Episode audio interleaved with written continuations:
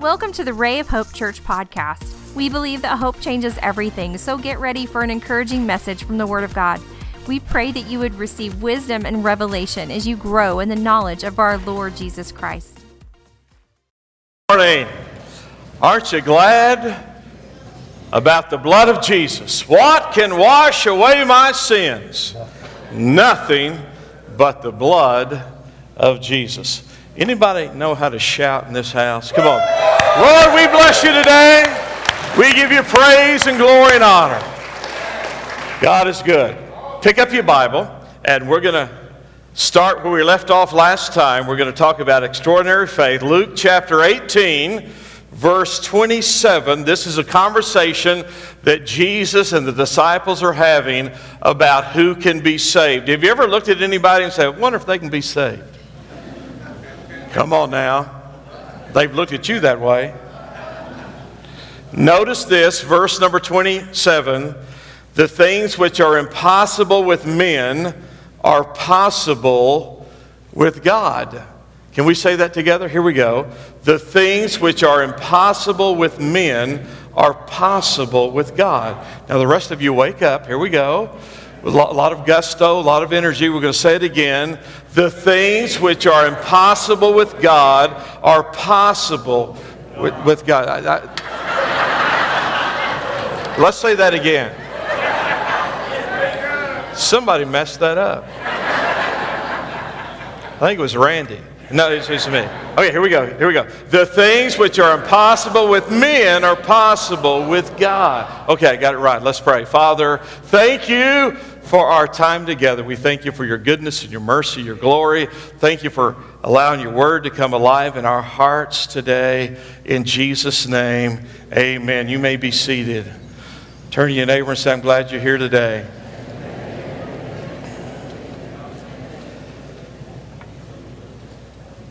I brought this to the pulpit this morning things that people have said in 1959. Now, I'm not going to ask you to raise your hand if you remember 1959, but here are some of the sayings. If a few people want to risk their necks flying across the country, that's fine, but nothing will ever replace trains. Do you think that churches will ever allow women to wear slacks to their services? I don't think that they will ever raise the price of coffee to 15 cents, but if they do, I'll have to just drink mine at home. They've never heard of Starbucks, have they, Carrie? If they raise the minimum wage to over a dollar an hour, no one else will be able to hire someone. Do you realize in 1959 the minimum wage was $1 an hour? No sense in going on a trip these days if the hotel rooms are going to cost nearly $15 a night. Did you hear that the post office is thinking about raising the price of a stamp to 10 cents? Well, 59, they thought, I don't know if these things would ever be possible. The scripture we read it is kind of a debate, an argument, a, a, dialogue, a discussion about who can be saved because if you go back and look at the context, they're talking about rich people. Now, understand, rich people back then, many of them were very cruel, overbearing, took advantage of the poor. Many of them got rich because of that. And so they said, Can a rich man be saved? And that's where we get this concept of a camel going through the eye of a what? Of a needle.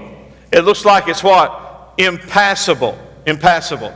But this is what the Lord said. He said, With men it's impossible, but with God all things are possible. That's the context of this passage. Uh, sometimes you look at people like Hitler and Pol Pot or Stalin or Lenin or some of the people that uh, we see throughout history. And we think, could those people ever, ever, ever be saved? It seems almost impossible, doesn't it? But with God, all things are possible. Sometimes we think I've failed too much, I've, I've grieved people too much, I've had too many, too many things happen to me, I'm a bad person, a wicked person. How many of you know those people don't understand the grace of God? His grace is deeper than your sin. His mercy is greater than your iniquities. So, therefore, when we look at this, there are a lot of things in life, even salvation, for some people, they think this is impossible. But the scripture says, with God, all things are possible. I thought about changing gears this week, and I never could get away from this. So you get installment number six of Extraordinary Faith. And some of you are saying, well, goodness gracious, Pastor, you've been preaching about faith for six weeks. Get off of it. Well, without faith, it's impossible to please God. I mean, you just can't please God without faith. I, uh, I come across this this week, and you've seen the movie, and many of you have read the book. It's Lewis Carroll's classic Alice in Wonderland. How many of you remember that, uh, that movie, Alice in Wonderland? Listen, if you have kids or grandkids or great grandkids, you've seen that movie, right? So the, the, the picture is this, and, and this is uh, not only the, the movie but the book. Alice comes to this door that's very tiny. The doorknob is a talking doorknob. I mean, you know those, don't you? A talking doorknob. And Alice is so big, she can't get through the door. Now, this is the dialogue. Alice, I simply must get through the doorknob. Sorry, you're much too big. Simply impassable. Alice, you mean impossible. Doorknob, no, impassable. Nothing is impossible. How many of you know the doorknob read Luke? so here she is. She's huge. She needs to get to the garden, this beautiful garden on the other side of the door. She's too big to get through the door, and she looks over and notices on the table this little vial that says, What? Drink me. So she drinks the vial, she shrinks down where she's able to get through the door. But the problem is, is she left the key to the door on top of the table. Now she's tiny. She can't get to the key that's on the table. There's a little bitty cake there that says, Eat me. And so she eats the cake and she balloons really big and she gets the key. Now she's so big she can't get back through the door. So she has to drink the vial again to shrink down. This is up and down and up and down. Kind of like your life, isn't it? I mean, I need to get here, I need to get there. This is, seems impassable. I can't get through here. How do I do that? I've got a lot of obstacles, I've got a lot of disappointments, a lot of things out there against me. How do I do that? Seems impassable, but how of you know nothing's impossible? Take your Bible very quickly, turn with me to Exodus chapter 14. This is a passage you're very familiar with, and you know, you think about the children of Israel coming out of uh, Egypt, and here they are. They're trying to get to the promised land, and they've overcome all of these plagues. And the first part of the plagues not only happened on the Egyptians, how many of you know they're, they're, they're, they're across the entire country? Even the Israelites experienced some of the first plagues. But there was a point the plagues quit affecting the Israelites. God shielded them and caused them not to be affected by those plagues, but the Egyptians went through all that. Sometimes in our life, just because we overcome one difficulty, it doesn't mean that we're not going to have another difficulty. Jesus said this in this life, in this world, you will have tribulation. He didn't say you might have it or I think you might have it. He said you will have it, right? We're living from one difficulty to another difficulty to another. That's why we have to live from faith to faith, glory to glory. We are facing all these things. Young people, you're going to face them as you get older. And when you get older, you think you got a handle on it. Guess what? New difficulties. It's the golden years, right? Carrie and I have been laying some flagstone in our backyard. And uh, this morning, when I got up, I thought, gee, I hurt all over. have you ever been there? I mean, I, I, felt like, you know, I'm sore and my back hurts and my legs hurt and my feet hurt. I think the only thing that didn't hurt was my hair. and you think, well, you know, you go from one thing to another thing to another thing. So let's hit the rewind button for a little bit this morning. Let's go all the way back. They, they've left Egypt. They're headed to the promised land. Seems like everything's going good. So here they are. They get right up to the coastline and then, boom, this happens. Look with me at verse 7, Exodus chapter 14. 600 chosen chariots are readied by Pharaoh's command. They're, gone, and all of a sudden, Pharaoh and the leaders have this epiphany. Wow, they're gone. We don't want them to be gone. They're our slaves. They're the ones who are building the pyramids and, and all the things that uh, we're building in this dynasty. They're our laborers, they're our farmers. And so they decide they're going to go back after them. So 600 chariots. Look with me at verse 9. The horsemen are readied. The armies are dispatched. So we have 600 elite charioteers. We have all the horsemen.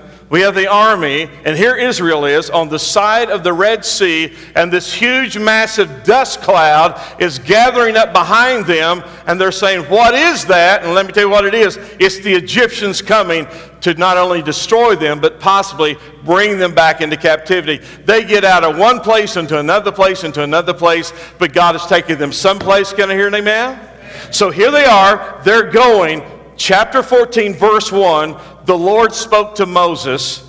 Verse 13, the Lord speaks to the people, uh, Moses speaks to the people.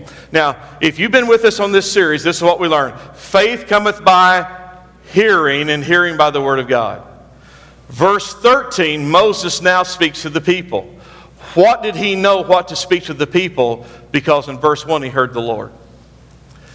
It's amazing to me that Moses did not know what God was going to do. This is, this is a reality for us. We've already read the book, haven't we? And if you hadn't read the book when you were a kid, you've already heard the story, haven't you? God parts the sea.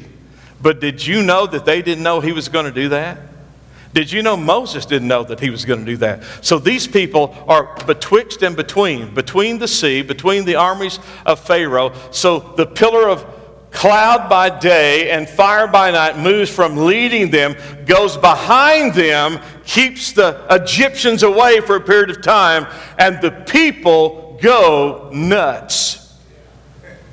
I'm telling you, they go nuts. Moses, what did you do bringing us out here? It would have been better for us to die in Egypt than to come out here in the wilderness and die. What did you do to us? Have you ever wondered what God's doing with you? And saying, God, what are you doing with me? This doesn't seem right. This doesn't seem like this is going well for me. I'm between the sea and the army, and I don't know what to do. I don't know where we're going. And sometimes you and I feel like we're in an impassable place in our life. We're in a dead end relationship. We're in a dead end job. We're in a dead end financial crisis. We don't know how to get through it, how to break the barrier, how to get through what we need to get through, and it seems like it's impassable. And some things are impassable in the natural, but how many of you know with God, all things are possible, even when it looks like it's impassable? And I love when Alice says, Well, you mean impossible. No, I mean impassable because nothing's impossible. You see, we've got to get a mindset that God is so big and God is so great. Even when we come against those things in our life, God is giving us the possibility to get through the impassable things in our life. And sometimes you and I think that we will never get there, but when you hear the word cancer or divorce, or you're laid off, we don't need you anymore, or I'm, I'm sorry, it doesn't look good for your child, or your mate or your spouse or you're in transition and you, you think, I don't know if I can make that transition. I don't know if I can make that. Or your grief is so great. I don't know if I can get past the loss, the hurt, the death, the divorce. It seems like it's impassable for me. But how many of you know it's not impossible? And you may not be here today, and you may not be there tomorrow, and you may not be there next week, but I'm going to guarantee you something is around the bend, there is a dust cloud that wants to overtake you, and you need to get this down in your heart and your soul. With God, nothing is impossible. We're going to have to have that, my friend. God speaks to Moses, Moses speaks to the people. What is going on? Look at verse 4. This is so amazing. I've never preached this like this, and when I'm finished, you're saying, I don't want you to ever preach it again. But anyway, this is what's going on. Why are we in this tight spot? Verse 4 The Lord said, I want the Egyptians to know that I am the Lord. Verse 18 And the Egyptians will know that I am the Lord. What's God saying? They need to know that I am the Lord. All of these false gods of the Egyptians, they're not God. You know, if you follow the writings of Paul, Paul said behind every idol and everything that's not God is a devil. I mean, you do know that everything that's not of God is not of God. And so here he's saying Egyptian, Ra, and all of the gods of the Egyptians are not gods at all. Little g gods are not God at all. He says, I want them to know that I am the Lord. Now, fast forward to verse 31 with me. It's the last verse, I think, of the chapter, pretty close there. He not only wanted the Egyptians to know that he's the Lord, he wanted his people to know that he's the Lord. Now, notice this. He says, I want the Egyptians to know I'm the Lord. He says, I want my people to know that I'm the Lord. Notice the results here. He says, the people feared the Lord. We're talking about awe and reverence. And the people believed the Lord. Well, yeah, on the backside of the part of the sea, I'm going to believe the Lord. God doesn't want you to just believe when it's over, He wants you to believe when you go into it. Because when you go into it, it's much easier than when you are coming out of it sometimes, but that's usually the most difficult time. Let me give you a verse. This is not uh, in my notes. I, I wrote this down this morning because I wanted to share it with you. I thought it was so good. Most of the time when we go to Hebrews, we go to Hebrews chapter 11. Now faith is by faith Abel, by faith Noble, uh, Noah, by, by faith Enoch, by, by faith Abraham, by faith Moses. But this is a verse in Hebrews chapter 3, verse 1 Wherefore, holy brethren, partakers of the heavenly calling, consider the apostle and high priest of our profession, Christ Jesus. Now, the word profession in other translations is the word confession. So, profession, confession. Okay, say that with me. Confession, profession, profession, concession. I mean, you know, uh, concession stand, what, whatever you're thinking here. So, the word is similar profession, confession. Now, let me ask you this question What do high priests do? Now, it's talking about Jesus being your high priest. Jesus is the ultimate high priest. You and I don't have to go to a priest today to confess our sins. We go to the ultimate high priest. Correct? We, we don't need another sacrifice. We don't need another priest. Jesus Christ is the ultimate sacrifice, He's the ultimate priest. The way that we get to God is through who? Jesus Christ. I am the way, the truth, and the life. No one comes to the Father except by me or through me. That's John chapter 14. So the ultimate high priest is Jesus. Now notice this. What do high priests do? They offer things. Correct? So what in this verse is being offered? Notice the text the high priest of our profession, the high priest of our confession, Christ Jesus.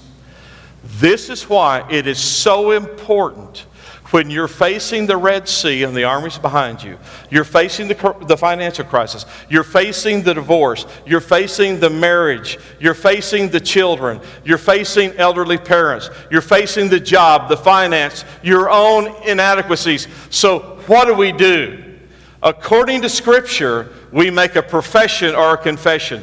That's why the word is very explicit that we need to have the word of faith, we need to speak faith, we need to talk faith. Can I hear an amen?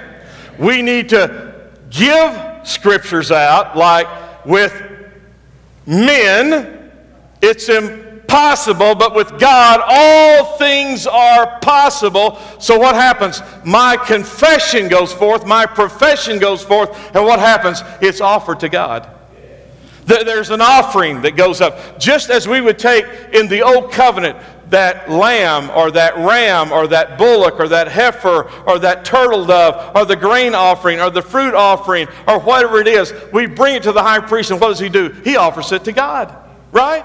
He offers it to God. So when you give your confession or your profession, what happens? That is offered to God. So when you are in that tight place, it is being offered to God. Can I hear an amen?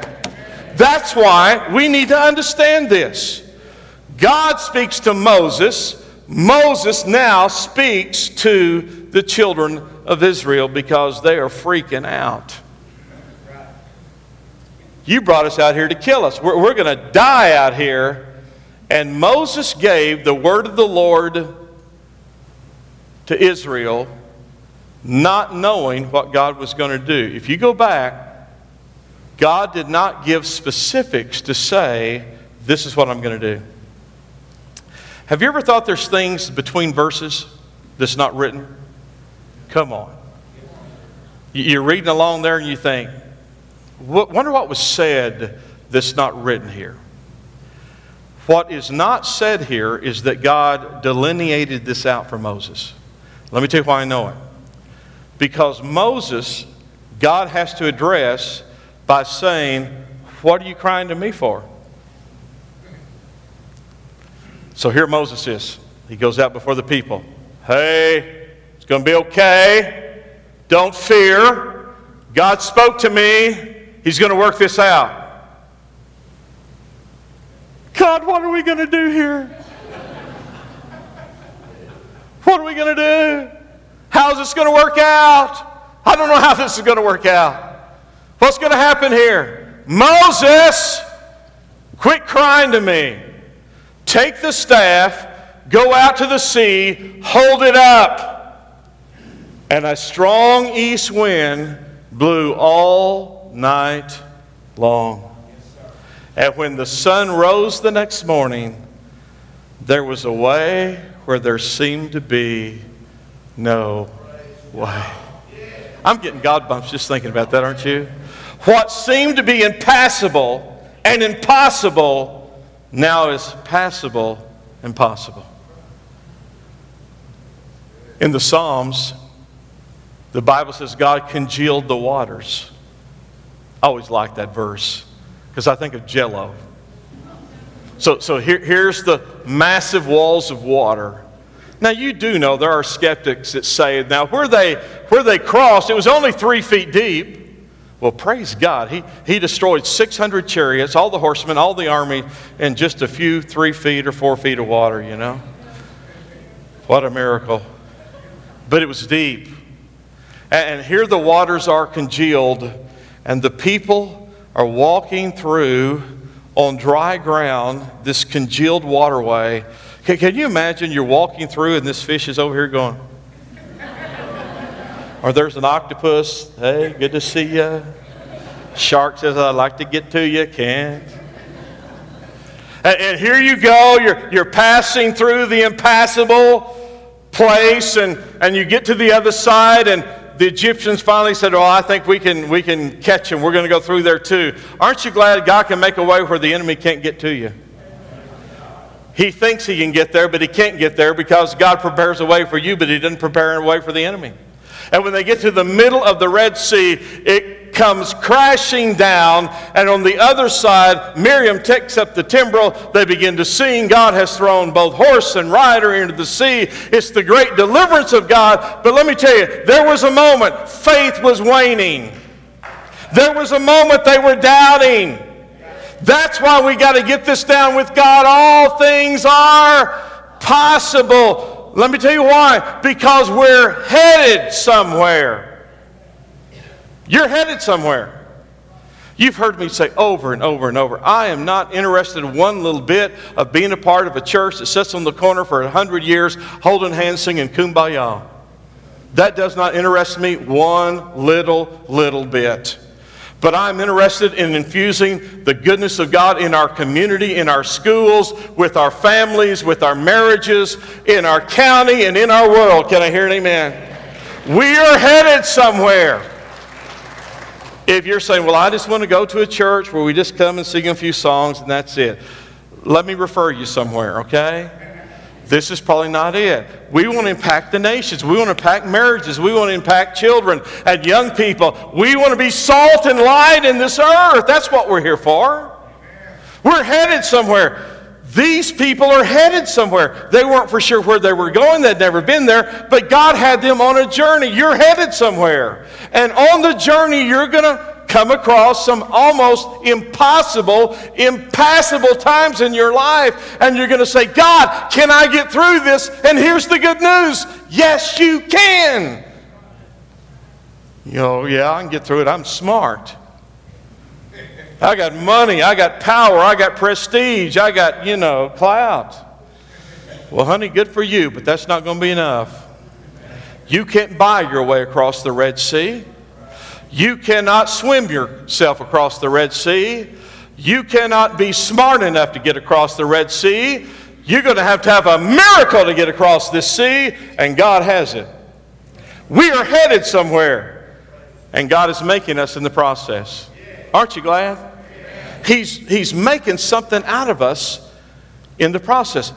You see so many churches and so many ministries today, and please don't think I'm being overly critical, but it's almost like this is what we have faith for, what we can get. Right? God is the divine bellhop. We ring the bell, the faith bell, and He shows up. He's the vending machine. You, you put your faith quarter in the vending machine, and out comes a new car.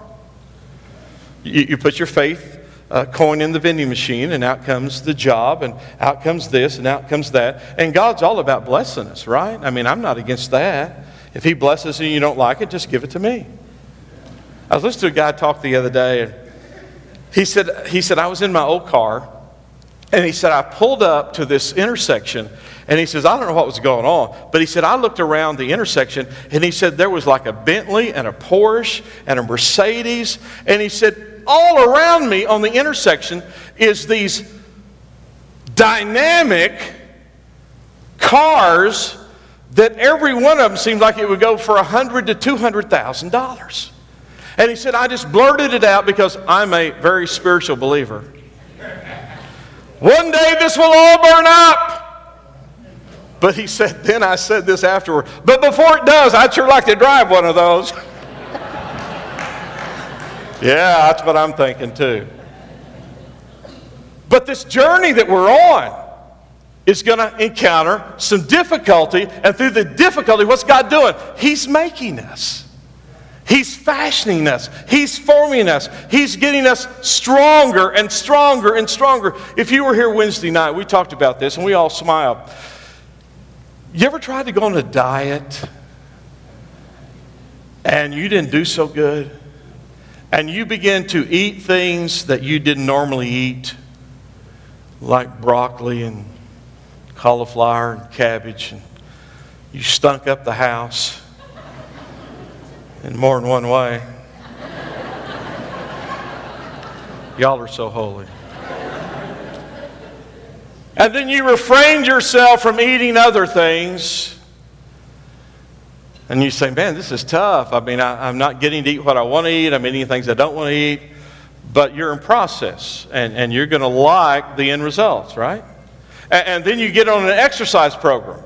And so you start saying, I got to get up early or I got to stay up late and, and I'm going to exercise and I'm going to lift weights and I'm going to ride the bike and I'm going to jog and I'm going to run and, and I'm going to do calisthenics and I'm going to buy a treadmill. It's a good place to hang your clothes. And uh, yeah. And then you wake up the next morning and you're sore and you hurt and there's pain, but you like the end result. Because after the dieting and after the exercise, this is what you find yourself doing.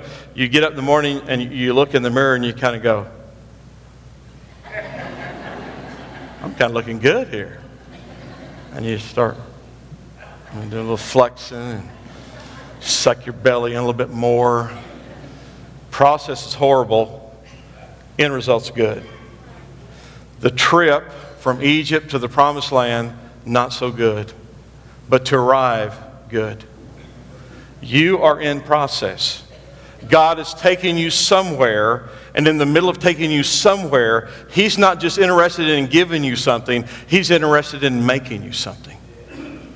He's making you something. He's making me something. We're stronger today. We're wiser today. We're more mature today. We understand more. Why? God's been making us through the process. We're, we're like the clay on the potter's wheel. And Isaiah gives us this vivid illustration. And if the clay could speak, the clay would say, Hey, you're squeezing me too hard. A lot of pressure here, God. I don't know if this is what I, I, I'm really going to be, but, you know, it seemed like it's a tough sell for me. And then if the potter would speak to the clay, he says, Hang on here, you're going you're going to like the end results of this. You're going to like what you're going to become here. I know it's tough now, but when I'm finished with you, you're going to be much better than when you started, right?